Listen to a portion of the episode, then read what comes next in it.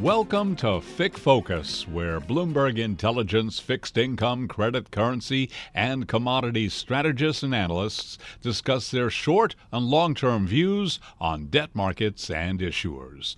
Now, here's the Bloomberg Intelligence FICC research team.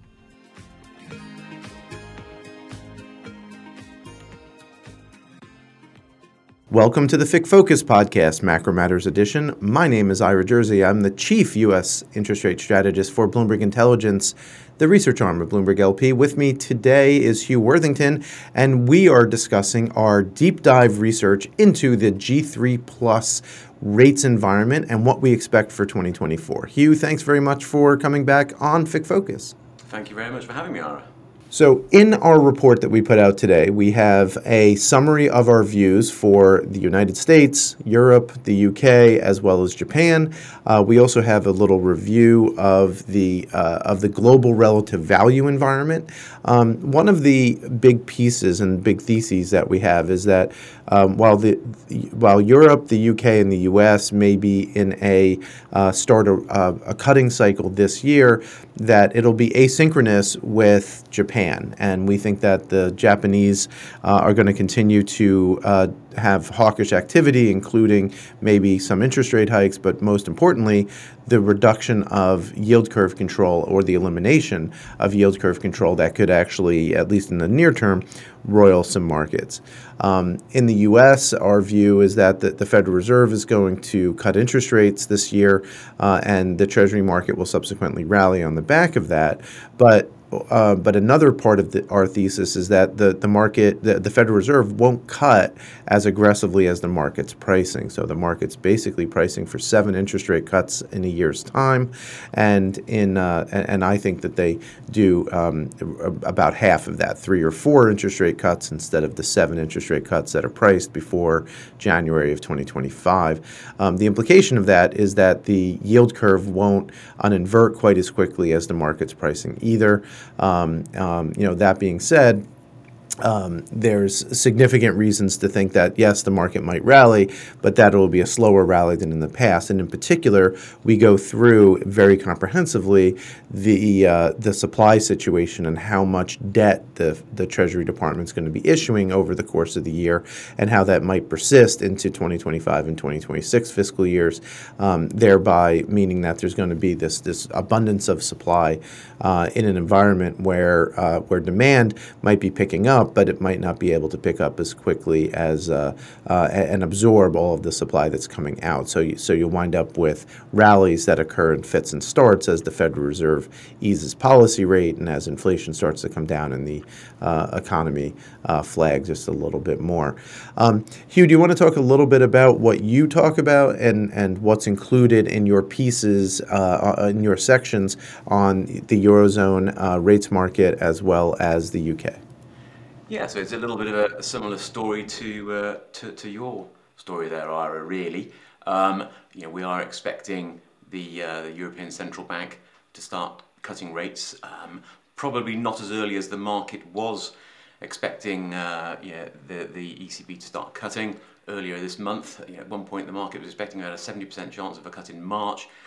We don't think really they're going to get moving until until June, and that's partly because they seem to be desperate to sort of burnish their inflation fighting credentials. They, they, you know, they want to they want to sort of, sort of say they want to hang on as late as possible before they start cutting, um, and you know, I think that that's one of the reasons why they'll probably you know it will be very much um, you know second half of the year back ended when they do start to cut, uh, but I suspect that when when they do start they will they will they will go you know relatively aggressively. The economy in the euro area certainly isn't holding up anything like as well as it is, for example, in America or even to, even in places like the UK actually.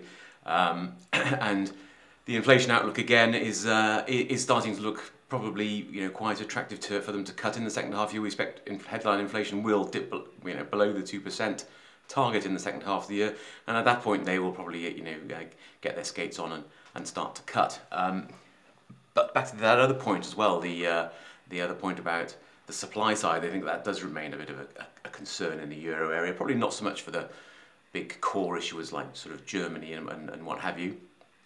But um, there is a sort of concern as to how places like Italy and possibly Spain might fund themselves. To give you an idea as to the amount of um, ca- new cash that needs to be found in the euro area, um, well, roughly the, the official uh, plans that we've seen released so far uh, see foresee a, a headline net bond issuance need of around sort of 430 billion euros. But they're obviously doing QT now, um, and they're going to add to that QT burden in the second half of the year when they add, add some of the pandemic QT bonds that they, they bought during the pandemic.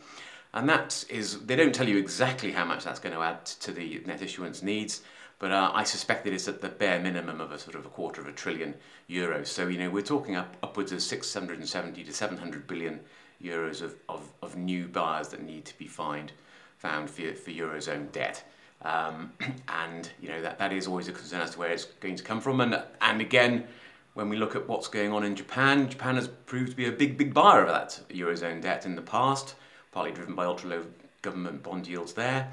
Uh, they've probably in the last 10, 12 years or so added somewhere between three and 400 billion euros to their holdings, and that's starting to reverse now, and that could make matters obviously more difficult again. And I think it's really, like I say, it's not so much the um, the, the, the burden that places on places like Germany, because the high yields there seem to be attracting people back in, foreigners in particular, but um, places like Italy, where foreigners uh, are, are, in particular, are a bit less keen to to uh, be sort of so heavily invested, and you know, who is going to buy all that debt?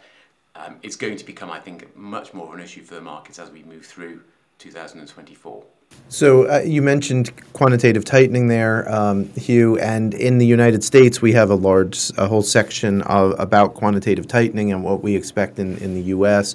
I think it's a little bit different in the U.S. as far as um, a monetary policy tool at this point, and I do think that quantitative tightening is going to be somewhat disconnected from rate policy, at least in uh, in, the U.S.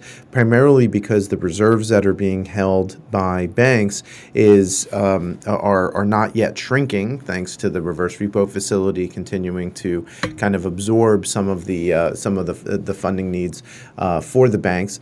And uh, but over time, uh, it, as reserve balances uh, fall later this year, um, it's very possible that the that quantitative tightening will will slow or maybe even end. That's been talked about by the Fed, and and that is another potential market dynamic that could prove a positive for Treasuries later this year as the Federal Reserve um, starts to reinvest its holdings as opposed to uh, continuing to shrink its balance sheet.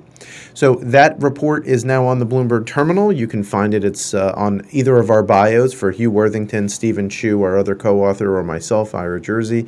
Uh, we hope that you'll take a look. We'd appreciate any feedback that you might have on that note.